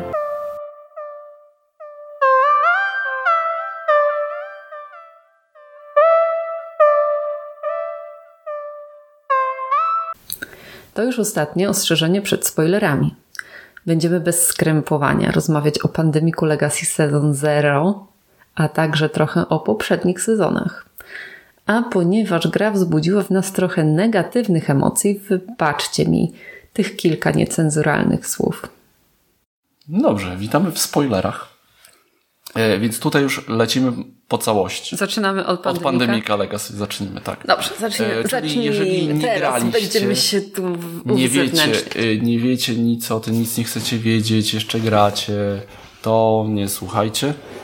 Dobrze. Przepraszam za dźwięki, ja się ułożę dobrze, na kanapie. Więc może... No dobrze, no od czego byś chciała zacząć? Tak wypunktujmy. O czym... Ale co, od razu... Może o fabule, tak? Fabuła jest taka... No niby klisze. Patrz, bo muszę się zastanowić, co ja w ogóle chcę powiedzieć. To, co mówiłam przed chwilą. Mhm. Że fabuła wydaje się na początku, że fajnie, że to nie epidemia, że będziemy usuwać agentów, że jesteśmy agentami CIA, będziemy tam radzieckich agentów, tego. Oni wprawdzie coś tam mają wspólnego z jakąś zarazą, czy z jakąś bronią biologiczną. Pada nazwa Koda, którą jeżeli ktoś grał Pandemica Legacy... Nie pada na początku. Chyba, to jest chyba nawet w odprawie, że oni eksperymentowali z Kodą, ale... Coś nie wyszło, nie działała i się przeskakują na meduzę. Może. A wszyscy, którzy grali w Pandemica Legacy sezon 1 wiedzą, że Koda to była zaraza. Tak, która nam jako 5 wyszła. Tak. Były 4 podstawowe jakby takie. Znaczy 4 zmutowała, tak? 4 zmutowała. No. Jedna z... No. Czyżby? No właśnie. No więc... No i ja nawet byłam byłam zajarana nawet tym, że to taki fajny temat, troszeczkę inny niż zazwyczaj pandemiki, a potem się okazało, że że nie, że jednak też walczymy z chorobą, bo gdzieś tą chorobę próbują testować, robią jakieś testy i ta choroba się troszeczkę wychodzi na poza laboratorium. I co? Okazuje się, że zamiast usuwać agentów i skupić się na wykonywaniu zadań szpiegowskich, musimy jeszcze pilnować tej chińskiej choroby zielonej, paskudnej, która nam się też rozprzestrzenia i nam robi kuku, bo musimy uważać, bo jak wejdziemy do miasta z tą chorobą, dostaniemy jakiś symptom i w ogóle będziemy mieli mniej kart na ręce. Czyli kartę, która blokuje nam miejsce na ręku. które na początku w ogóle nie można z tego leczyć. Tak. Znaczy, podoba mi się moim taki story arc. Tak, fajnie, okej, ale jest bardzo dużo rzeczy do robienia. Może to nie byłoby takie złe i tak bardzo przeszkadzające, że mamy aż tyle rzeczy do zrobienia, gdyby nie to, że ona agencja nasza wywiadowcza, macierzysta, rzuca nam ciągle kłody pod nogi i po prostu jest tak biurokratycznie chamska i w ogóle po prostu... W sumie 4 mieliśmy ograniczenia. Robimy, tak. Co drugi miesiąc w zasadzie dostawaliśmy nowe ograniczenie. I nie dało się, bo sprawdzaliśmy. Oczywiście, nie dało się. No, brało się czasami lepsze ograniczenie, czasem gorsze. I co gorsza, to ograniczenie dostawaliśmy na podstawie jakiegoś testu, który wykonałeś. Czy uważacie, że to bardzo tak, bardzo nie, pośrodku? I nieważne, co wybralibyśmy, to albo by było, jesteście za bardzo pewni siebie, albo nie jesteście pewni siebie, albo jesteście niezdecydowani, więc musimy was kontrolować, więc dostaniecie takie ograniczenie i możecie teraz robić namierzanie celu tylko z Waszyngtonu. What the hell? Albo żeby stworzyć drużynę, musicie mieć 6 kart, a nie 5. No tak, o jedno więcej, tak? Oczywiście są akcje. Są oczywiście akcje, które nam to pomagają. Główny zły jakby tej gry, czyli Sabik, czyli taki podejrzany, no nawet nam tam pomagał. Cooper nawet nam pomagał, żeby się to usuwać, ale no... Ale to nie zawsze było takie proste. Nie. I czasami było... I to tylko wkurzało. To po prostu tylko wkurzało, bo to takie było po prostu... Ale mnie to ile jeszcze możemy... Bo to było na podstawie... No w ogóle to był... Już jeden test był taki, że była... Czy uważacie, że... I było redacted, było zasłonięte, zaczernione. Tak. I weź sobie wybierz, tak? I czy odstrzelą mi lewe kolano, czy prawe? Generalnie czuliśmy, że gra nas robi w bambuko, tak czy siak. Bambuzzled. Będziemy bambuzzled. I generalnie o to chodzi. O to chodzi tylko, żebyśmy mieli jakieś ograniczenie, żeby nam nie za dobrze nie szło. Jakby nam koźwa szła super. Nie, no w sumie tylko raz przegraliśmy, tak? No okej, ale mimo wszystko robiliśmy... Szczerze mówiąc, czasem nagięliśmy trochę zadania. Te zasady już właśnie pod koniec już nie chcieliśmy powtarzać miesięcy. Jak widzieliśmy, że tam będzie zaraz outbreak. Nie, to ta karta nie wyszła. Parę razy tak zrobiliśmy. No, mamy tak... Robimy, nie jesteśmy związani jakoś ale bardzo... Ale na początku graliśmy tak. Bardzo, zgodnie z zasadami. Tak. Niestety straciliśmy serce do tej gry gdzieś właśnie po połowie, chyba w sierpniu. Nie, myślę, że to w lipiec chyba... To, że zaczęły miesiące wyglądać tak, że zlokalizuj test. Tak. Powstrzymaj test. Zlokalizuj jakiegoś agenta albo coś. I coś tam ewentualnie innego. I było tak, albo pościg. Pościg w sumie chyba wyszedł, był 3 razy. 3 czy 4 razy i za każdym razem robiliśmy tak, że w pierwszej turze od razu blokowaliśmy go całkowicie. Więc to takie trochę było i potem tylko trzeba było wjechać, drużyną wjechać i było po wszystkim. No ale trochę kart nas to kosztowało. No potem i poza tym musieliśmy działać centra, od razu, nie? Które było trzeba zapuskwować. Jednego tego nam się nie udało. Madrytu nie zrobiliśmy. I to też było w jakimś nieznanym mieście, ale to na takiej zasadzie trzeba znać. To dalej było namierz cel. Tak. Ciągle namierzaliśmy cele i przerywaliśmy testy. I to jest testy. Na przykład od któregoś tam już miejsca wychodzą, że Rosjanie będą robić testy meduzy w 3 miastach, w 4 miastach, w 2 miastach. I losujesz i wiesz, że ci się nie uda zrobić 3 czy 4. Nie zrobisz wszystkich. Raz nam się udało zrobić wszystkie. Raz nam się udało zrobić wszystkie. Nie wiem jakim cudem. Ale raz nam się udało zrobić tylko jedno.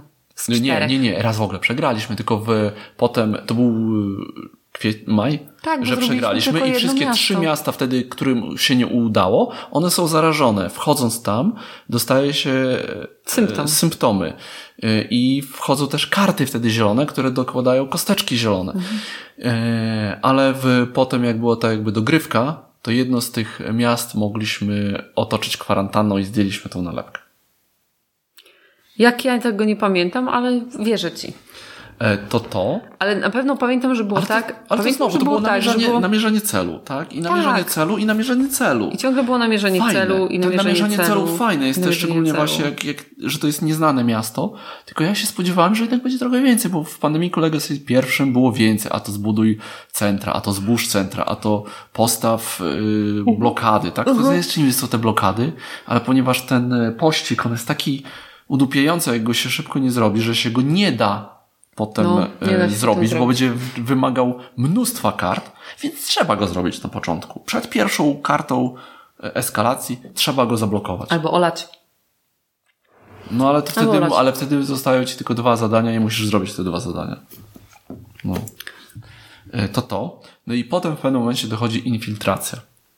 Czyli jest jakieś miasto, którym w odpowiednim przebraniu, tak? Czyli w odpowiedniej wersji możemy wejść do jakby pomieszczenia. I wtedy, jeżeli mamy na ręce karty, które mają tam odpowiedni numerek albo odpowiednią przynależność albo coś tam, to możemy przejść za akcję do kolejnego pomieszczenia. I to jest tak, że te jakby jakie karty tam, to są takie tarcze, które kładziemy na tych... Sumerkami. Jezu, jak mnie to denerwowało. Bo to było tak losowe. Ale w ogóle rozkładanie tego, jakie było pierdliwe. Tak, już teraz, ta mała, pierwsza z Sabikiem, gdzie go musieliśmy w Meksyku zlokalizować, to jeszcze okej. Ale potem w tym wielkim kompleksie perła medycznym. Ale słuchajcie, to jest słuchajcie, że trzeba to zrobić w jednej rundzie. 9 akcji trzeba było poświęcić. 9 akcji, żeby dojść 9 akcji, żeby dojść do końca. Oczywiście można to robić na raty. Ale to jest bez sensu, bo ty tracisz tylko akcję. Tak? Więc lepiej się przygotować, ale żeby wiedzieć, jakie karty będę potrzebował, to albo potrzebuję jakichś akcji dodatkowych, albo właśnie robić to tak na raty, wchodzić i tak dalej. I co najgorsze, w następnej turze to nie jest tak, że te tarcze zostają w tym miejscu, czyli już coś raz zinfiltrowaliśmy i wiemy, że żeby wejść do tego pomieszczenia, bo zmieniają kody dostępu. No przecież każdy zmienia kody dostępu. Rozumiem, Ale infiltracja była słaba. W sensie wydawało się, że fajny pomysł. Z tym Sabikiem jeszcze to było takie okej, bo tam dosłownie 3 pomieszczenia były. Że fajne, coś takiego innego. Musi nas to trochę pokosztować czasu, akcji i uwagi. No w tych małych to jeszcze pół biedy. No tak? Właśnie, z Superu to po prostu już pojechali. Szczególnie, że co było najbardziej wkurzające, tam trzeba było odkrywać jakby pomieszczenia. I zrywać te tam przykrywki. To jest jeden z 2 gównianych pomysłów tej gry.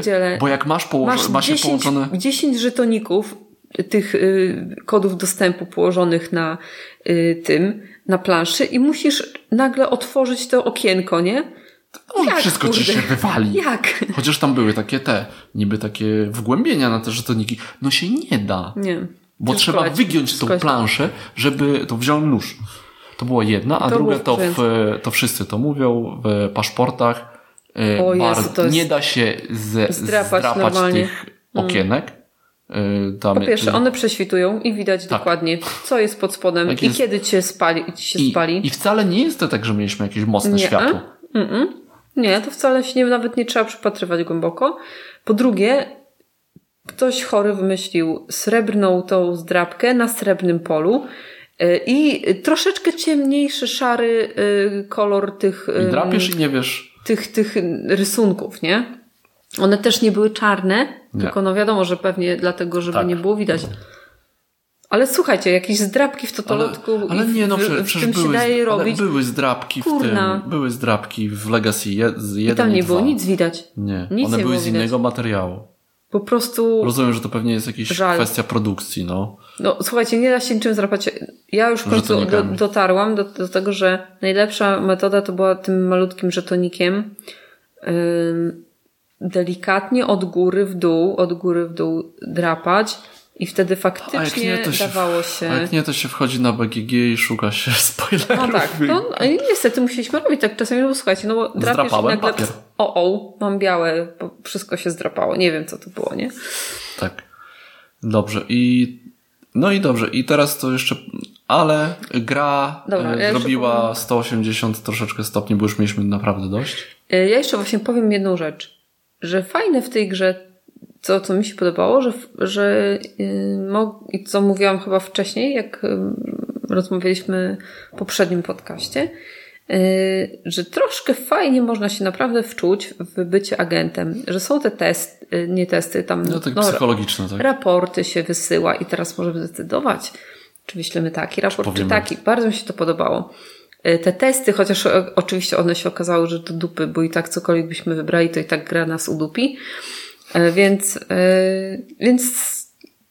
Ale zawsze jakieś pytania, na przykład faktycznie, że trzeba było odkryć, czy ta choroba to jest, będzie roznoszona drogą taką, czy taką, czy taką. I wtedy coś tam się działo i dostawaliśmy jakieś tam rzeczy. No, to było fajnie. I właśnie wracając do tego, najbardziej mi się podobało. Uwaga, czekajcie, zbliżamy się do pewnie największego spoileru. Taki był totalny w listopadzie. Taki duży spoiler, gdzie była... Chociaż uważam, że nie taki duży jak w sezonie drugim, gdzie się może ktoś nie mówi, bo jeszcze sezon pierwszy to myślę, że nie mów po sezonie drugim. Może lepiej nie, ale tak fabularnie ogólnie uważam, że sezon drugi był... Bardzo słaby. Sezon zero jest bardzo słaby. On jest taki klisze po prostu. Jest CIA, jest jakiś ktoś, kto z tym CIA jakby, był w CIA, ale już nie jest. Ale słuchaj, nie trzyma się kupy, że ty wypruwasz se żyły. Tak, puszczają zielonych agentów na całym świecie, zarządzamy wszystkim. A potem jeszcze nas cudupiają, a potem jeszcze nawet nam nie pomagają, nie zwiększają poziomu finansowania, rzucają nam koły pod nogi, każą nam wszystko nadzorują w Waszyngtonie. To albo nas puszczają, albo nas nie puszczają, nie? Po prostu to jest tak irytujące, że nie wiem. Dlatego, uwaga, teraz już naprawdę będzie big spoiler. Dlatego bardzo się chętnie wczułam w moją postać, w to, jakim jestem agentem, takim, wiecie, sfrustrowanym, który ciągle musi walczyć ze wszystkim i po prostu biurokracja nam rzuca. Wie, że robią go w konia, że coś tu śmierdzi po prostu w całym tym CIA, że to wcale to jest nie wszystko, co ci mówią, bo przecież to są kuźwa szpiedzy. I w listopadzie dostajemy od Sabika propozycję do odrzucenia i przechodzimy. Możemy do odrzucenia. Tak, tak. I możemy przejść na jego stronę albo zostać wiernym CIA. I wtedy albo pozostałą część talii fabuły albo wyrzucamy i bierzemy nową z pudełka, albo tamto pudełko piąte wyrzucamy. Co pewnie nikt nie zrobi, tylko każdy sobie przeczyta. No i co zrobiliśmy, Marcin? Oczywiście przeszliśmy na stronę Sabika. Tak. Co od razu na początku listopada usunęło wszystkie karty ograniczenia. Jest! To było takie piękne, że miałam ochotę po prostu tańczyć ze szczęścia. Tak. I dokończyliśmy grę. Powstrzymaliśmy i tak dalej. I było bardzo fajne, fabularne zakończenie. Bardzo fajne. Bo Sabik... Uważam, że nasze było najlepsze. Bo oczywiście przeczytaliśmy wszystkie. Tak, oczywiście, że tak. Bo Sabik umarł. I my jakby przyjęliśmy jego kontakty, kontrolę. W ogóle bardzo jest fajny. To już te osoby, które słuchają, czy albo mają to w nosie, albo już wiedzą. Jest tak, że te testy, które wykonywali Rosjanie z meduzą, wyewoluowały w 4 różne choroby. Więc to jest taki naprawdę... To jest taki smaczek taki, wiecie, to w ogóle do pandemika. No w ogóle do pandemika. Do pandemika. I że teraz właśnie my zostajemy w CIA i będziemy kierować specjalnym zespołem, który będzie walczył z tymi chorobami. Jesteśmy super, jesteśmy wszyscy, uważają, że damy sobie radę i faktycznie to jest takie, tak powstał pandemik. Fajne. To jest fajne, dlatego sezon 0. My przyjęliśmy tego Sabika, te wszystkie wpływy i tak dalej, więc my troszeczkę tak o wszystkim decydujemy, że nawet nasza komórka ma swój kryptonim Zodiak. Co, jeżeli graliście w sezon pierwszy, to wiecie, czym jest Zodiak i to jest takie fajne. To jest taki fajny smaczek, więc zakończenie było satysfakcjonujące faktycznie. No, więc tak jak myślałem... Zatarło trochę te złe wrażenie. Tak, trochę zatarło. Więc dalej się cieszę, że zagraliśmy. No ja też nie jestem jakby, że nie. A chociaż czasami mam ochotę po prostu... Ale właśnie bym tak jakby ona o te 25% była krótsza ta gra, to by było lepiej. Być może. To jest tak jak mówisz, że może trzeba by nam było grać co tydzień. Może tak. Nie codziennie, gdzie... Ale też myślę, że dalej to by było, bo to by było ciągle to samo. Ciągle namierz cel. Dlatego mówię, że mam wrażenie, że grałem 13 razy w jakąś pandemika, zimną wojnę, tak? Powiedzmy tak to nazywając. Tak? Tak jak dostaliśmy pandemika i zagraliśmy w 2 tygodnie 14 partii. I też mieliśmy wtedy dość. Tak? Nie było za dużo zróżnicowania tego mechanicznego, bo nawet jak dochodziły nowe, na przykład właśnie pościg za agentem, namierz cel, zniszcz satelitę i to wszystko... To ciągle było to robione mniej więcej tak samo. Może to jest po prostu kwestia tego, że ta mechanika pandemika to jest mechanika pandemika. Ale dalej ja bym powiedział, że jeżeli ktoś grał w 1, to pytanie teraz, czy chce coś bardziej zbliżonego, coś bardziej zaawansowanego, ale dalej zbliżonego do normalnego pandemika, wtedy niech sobie zagra sezon 0, czy zupełnie coś innego, wtedy i takiego odjechanego bardziej, wtedy niech zagra sobie w Pandemic sezon 2.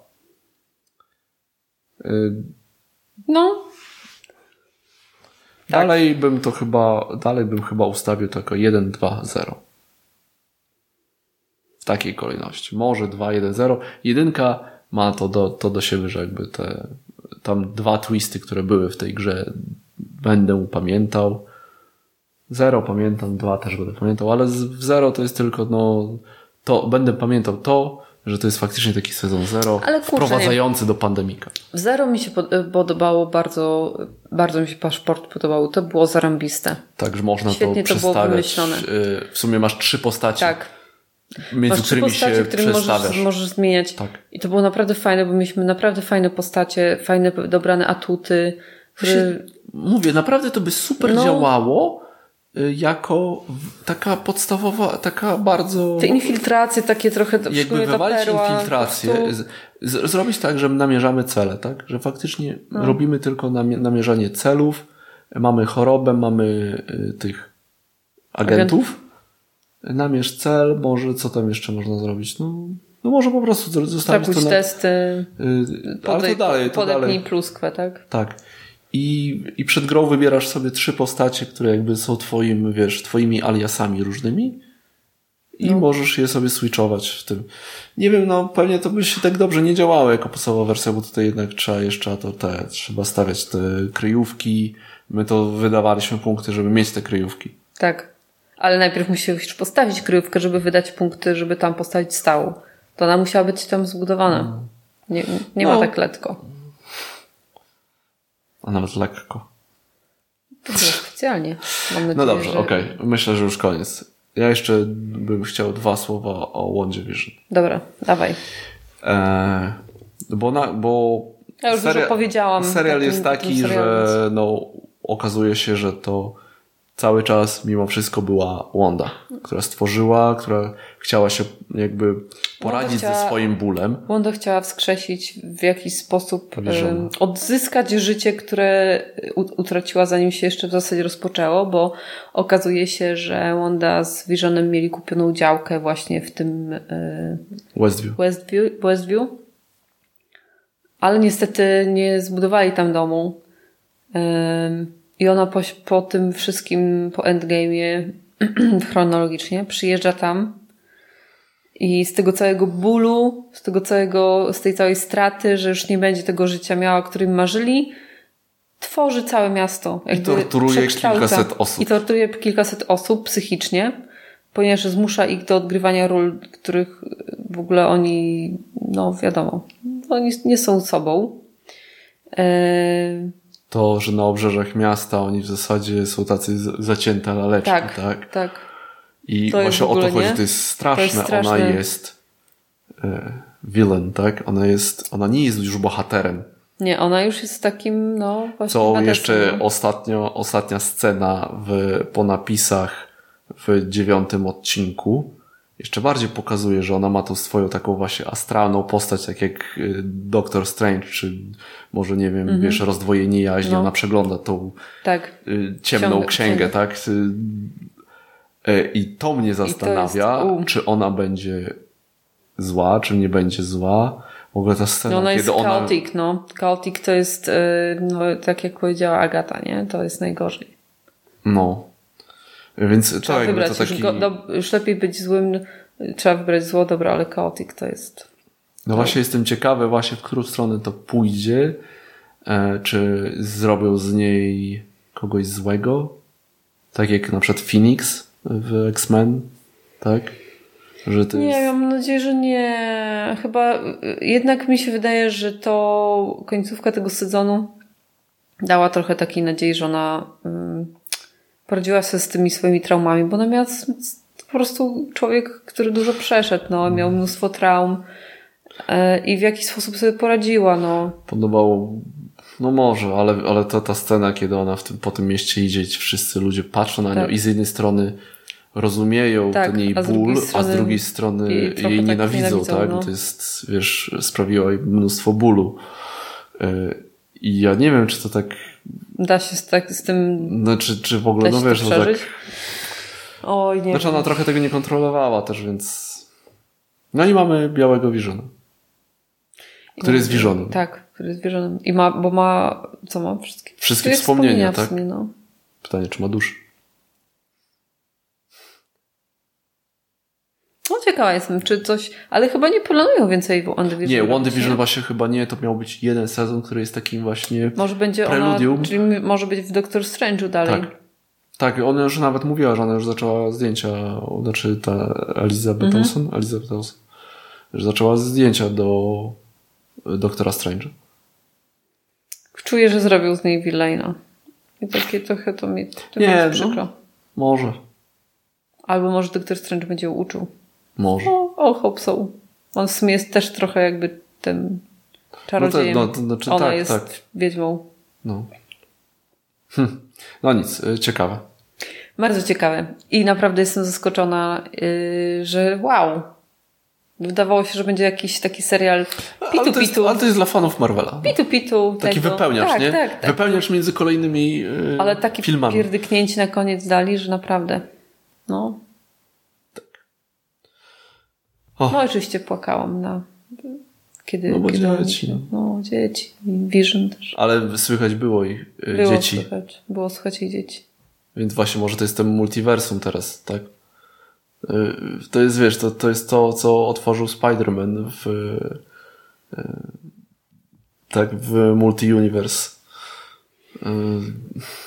No. No.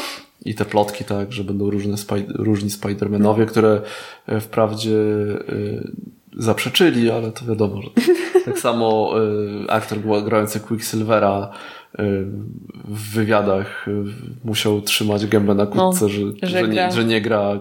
W sumie on nie grał grał Quicksilvera, ale nie tego Quicksilvera, to był inny Quicksilver. Taki stworzony przez Agatę. No ale. No ciekawe, co zrobię z tymi X-Menami jeszcze ciągle. Dobrze. No nie wiem. Dobrze. No, nie półtorej godzinki wystarczy. Tak, to my się już żegnamy, bo już jest... Nagadaliśmy się dzisiaj. Tak. Trzymajcie się. Do zobaczenia w 14 odcinku. Bądźcie zdrowi i do usłyszenia.